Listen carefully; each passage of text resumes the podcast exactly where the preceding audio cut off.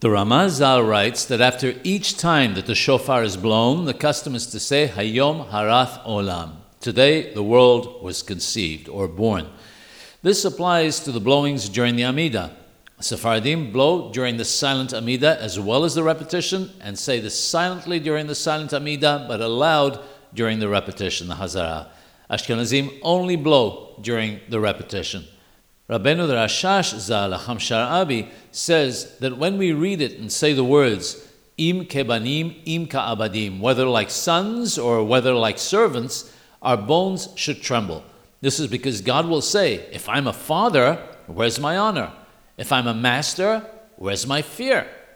As such, it should be said with a broken heart. Because of this, when it's said aloud during the repetition, it should be read aloud by the congregation first and then repeated by the Hazan, so that everybody says it.